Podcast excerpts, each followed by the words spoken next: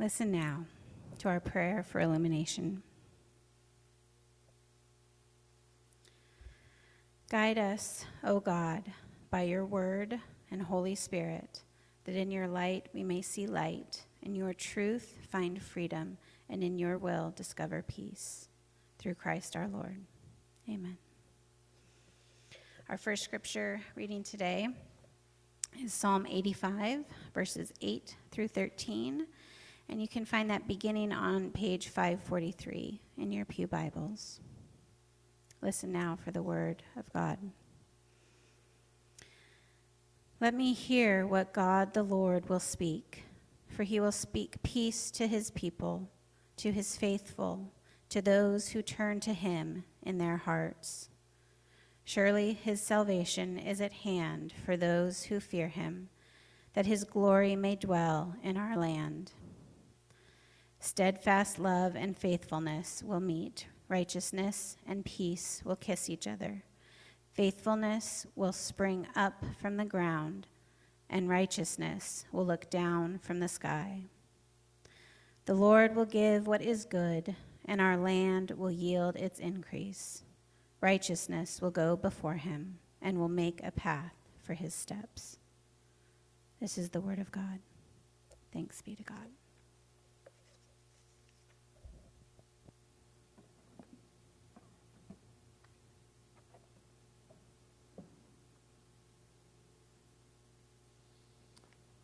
Well, once again, good morning. I want to spend a moment just now as an introduction for our uh, scripture reading and just take a moment to introduce myself. I've known many of you for years, but sometimes it's important for us to reintroduce ourselves, to tell a little bit about who we are and where we come from. So, in a moment, I'm actually going to invite some of you to do this as well, turning and talking to one another. So, I'm going to model it for you. My name is Seth Thomas. I come from the Thomas family, but I also come from the Strand family, my mother's side of the family. My Thomas side I, uh, is of my dad has four brothers, one of five boys. My grandmother, Shirley, and my grandfather, Bill, um, parented them, drove them all over the country. They were military brats. They were, um, they, my dad was born in Georgia, but then lived in Washington most of his young adult life and has continued to live there. He met my mother, Sandra. My dad's name is Jim, by the way. Um, he met my mother, Sandra, and they were good friends in their church middle school youth group, and then became high school sweethearts. And my mother, Sandra, is uh, the daughter of Harvey and Shirley, and she has a brother and a sister as well. So I come from a large family. On my dad's side, there are something like 20 plus cousins of my generation, plus all of their kids. So we have a large family on that side. And on my mom's side, the Strand family, we, I have a number of cousins, uh, a little smaller group, but we were all very close as we grew up. We've kind of separated out. But we're all Washingtonians. I claim that I am a Pacific Northwesterner, a Cascadian, and have deep, deep roots in this region. It's a little bit about my blood family. I then also married into the Johnson family, who is members with, uh, of Stacy's family. She has a brother and a sister, and they have um, spouses and children. I have in laws, and I have great in laws and family and expanded uh, all around that. That is Stacy's blood family that I've gotten to be a part of for almost 16 years, two weeks from now, 16 year anniversary uh, for me and Stacy. And uh, Stacy is part of the Johnson family, but also part of the Foland family. And both of those families hail from the Wenatchee and Cashmere area. So we love going over to that side of the state and spending time with those family members. But then there's also this thing about family in my life that's about a chosen family. I've been up here in Bellingham for almost 20 years this fall, um, came up to Western, and made some very deep friendships as a part of becoming a college student and then sticking around here in town.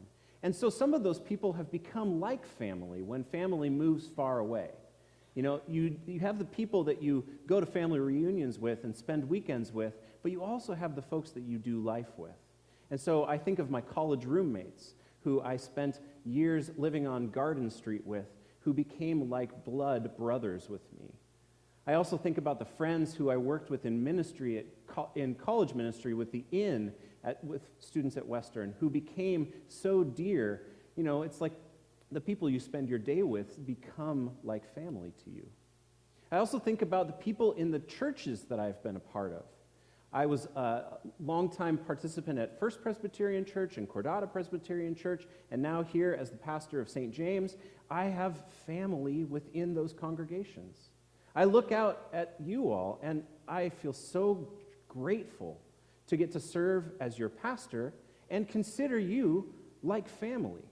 Now, family relationships are often complicated, and there are good times and there are hard times, but we are family together as the body of Christ. I'm painting this picture for you because in the text that we're going to hear from this morning, we hear about what it means to belong in the family of God, to be adopted and taken in as members of that, as one body. It is in Christ that we become this family. And then, in that kinship, we are then sent out into the world to be ambassadors of that family. This is the good news that we belong, that we are welcome, that we are received as beloved of Christ. Last week, as many of you came into the building, I saw smiles and full bodies full of joy.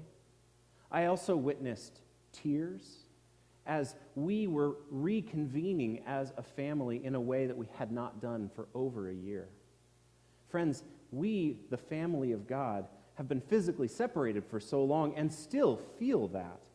And yet it is a deep, deep joy to return home. I hope you feel like you are at home here. I hope you feel like this place is a place that you can be safe and belong and be welcomed. With this in mind, let's hear a reading from the first chapter of Ephesians. You'll find this on page 192 in the New Testament section of your Bible, Ephesians 3, Ephesians 1 verses 3 through 14. And I invite you to simply savor these words because of their beauty and grace to us. Blessed be the God and Father of our Lord Jesus Christ, who has blessed us in Christ with every spiritual blessing in the heavenly places, just as he chose us in Christ before the foundation of the world to be holy and blameless before him in love he destined us for adoption as his children through Jesus Christ, according to the good will, the good pleasure of his will, to praise his glorious grace that he freely bestowed on us in the beloved. In him we have redemption through his blood, the forgiveness of our trespasses, according to the riches of his grace that he lavished on us. With all wisdom and insight, he has made known to us the mystery of his will, according to his good pleasure that he set forth in Christ, as a plan for the fullness of time to gather up all things in him, things in heaven and things on earth. In Christ, we also have, in, have received our inheritance, having been destined according to the purpose of him who accomplishes all things according to his counsel and will, so that we who were first set our hope in Christ might live for the praise of his glory. In him you also, when you heard the word of truth, the gospel of your salvation, and had believed in him, were marked with the seal of the promised Holy Spirit. This is the pledge of our inheritance toward redemption as God's own people to praise his glory. Amen. This is good news, friends. And I'm going to be honest with you this morning. This passage is somewhat difficult to preach on. It speaks for itself in many ways. God loves us and designed for us to belong in a part of, be a part of God's family from the foundations of the universe. This passage is the proclamation of the good news. And it serves as a reminder for us when we are very often apt to forget. The next couple of weeks, we're going to be spending some time with these encouraging notes from the book of Ephesians. Sometimes we simply need to gather in Christ's name and be reminded that we belong in the family of God. Now, again, I mentioned earlier, and before I move on, I want to say that the idea of family can be somewhat complicated, and it can be a, a loaded term or contain baggage. Especially in our culture, we have this notion of the nuclear family the two parents, the two and a half kids, which I always think that statistic, whenever I heard, was very funny. Who's the half kid? um, and, you know, a dog, a cat. But a family is much more complicated than that. We, we may live alone, and, and, but we have a close knit group of friends that we spend our days with that we would call family. Or perhaps we are physically or emotionally cut off from members of our family, people who would be our blood. And we instead find others who fill the gap in that way. Perhaps it's folks here who you look around you and you say, I have chosen to make family with you, with each other. Perhaps we are maybe the last living member of our family, perhaps of a, of a once large group. Our family has gone ahead to glory ahead of us. But our families live on in our memories. Family is complicated. But in its messiness, there's also beauty. I want us to try an exercise today, like I mentioned earlier. Um, I want to give you a brief opportunity to share with folks around you what your family is like. Who is in it? Where do they live? Perhaps you don't have blood relatives that you connect with very often. So tell us about the chosen family that you have. Tell each other about the people you would call your kin. I want to invite you to turn for a few minutes here, introduce yourselves again, and also just spend a few moments describing what comes to mind as we talk about family. There may be good things, there may be difficult things, but just invite you, like I shared at the beginning, to just give the couple of folks next to you a glimpse of what your family is like. I'll call us back together in a moment, but I invite you to form little groups of three or four folks and just share with each other for a few. And if you're sitting with your family, maybe um, connect with a, uh, another group close to you as well. Go for it.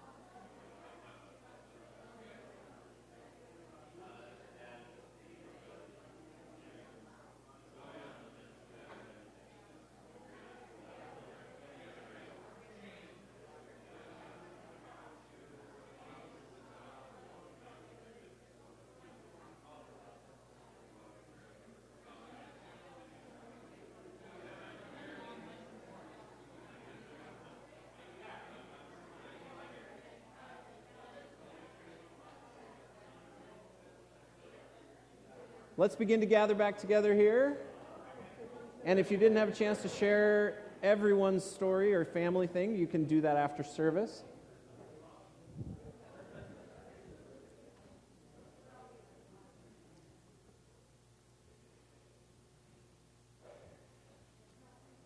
I hope that activity was enjoyable. One of the things that I was thinking about as prepared for this was we may spend a lot of time together in church circle, but oftentimes we don't get to hear a little more of the backstory of where each other have come from. Or perhaps we're new to the community and haven't had an opportunity to share that with each other.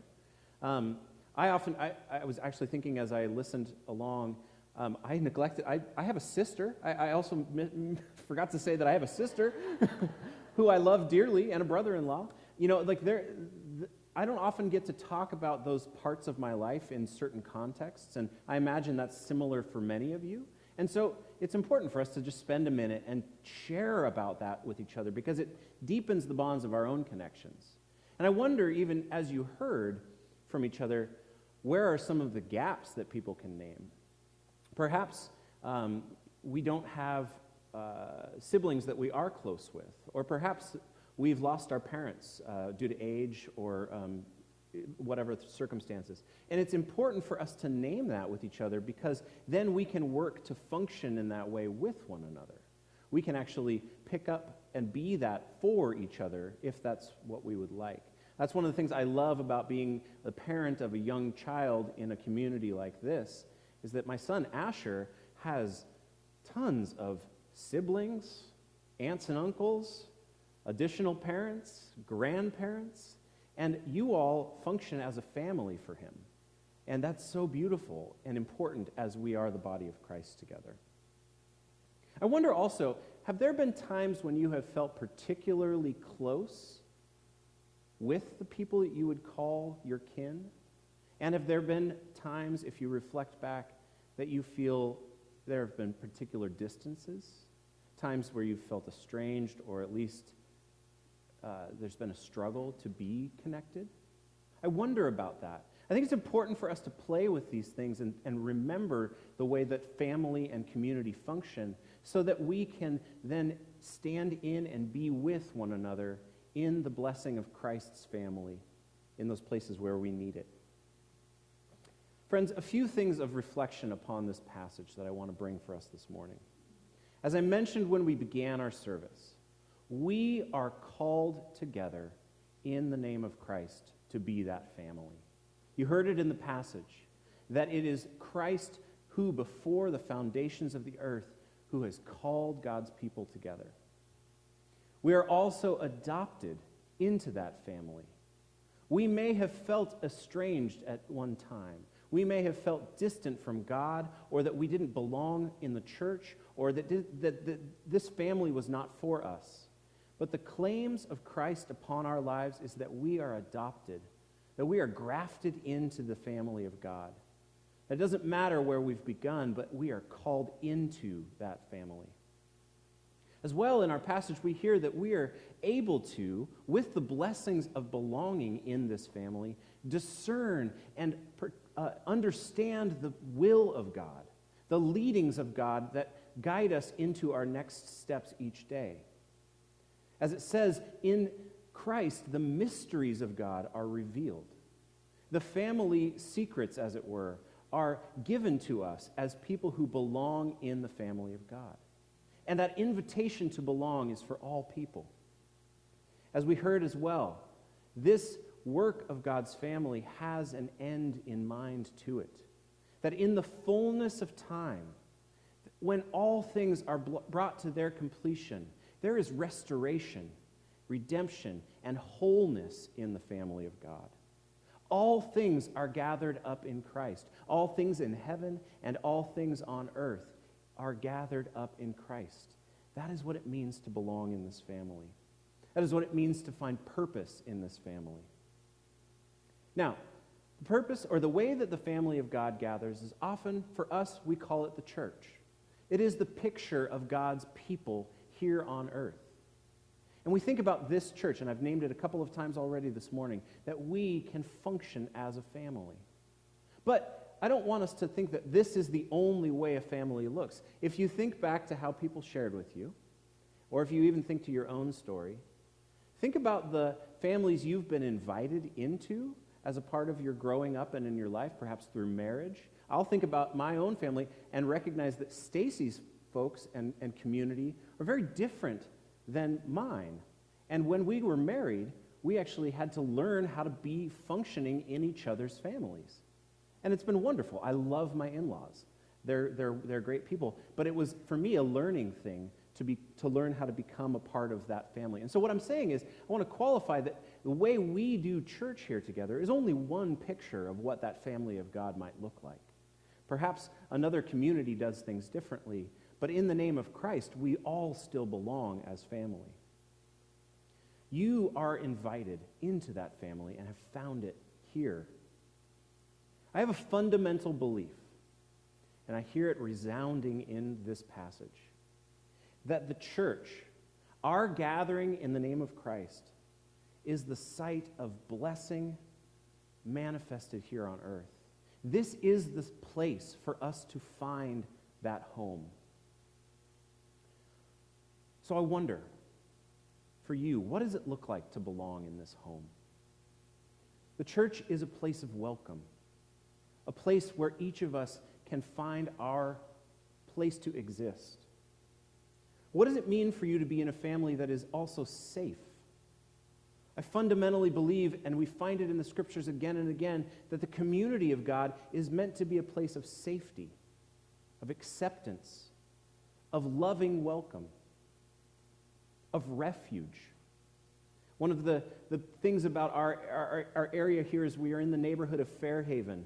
What is it like for the church to be a fair haven, a safe haven for all who would come through its doors? And finally, a healthy family in Christ's way is a family of healing. The church is a site for God's people to be healed and restored. And so, when we gather, do we come wounded? Yes. Do we come hurting? Do we come tired? Do we come in lament? Certainly. But this can be a place of healing, of restoration. And that is what the hope of the whole thing is all about that we are moving towards healing and restoration in Christ. Friends, hear the good news here that we are called to belong in the family of God. God is moving through us in the direction of that full redemption and restoration. And we are a part of a family that brings home, belonging, safety, healing for all who claim it in Christ's name. We are no longer strangers as we have felt for so long that we are. We are no longer outsiders. We are no longer pushed to the edges. We are no longer separated from one another. But in the body of Christ, we are home and family. This is the good news for us today. Amen? Let's respond to God.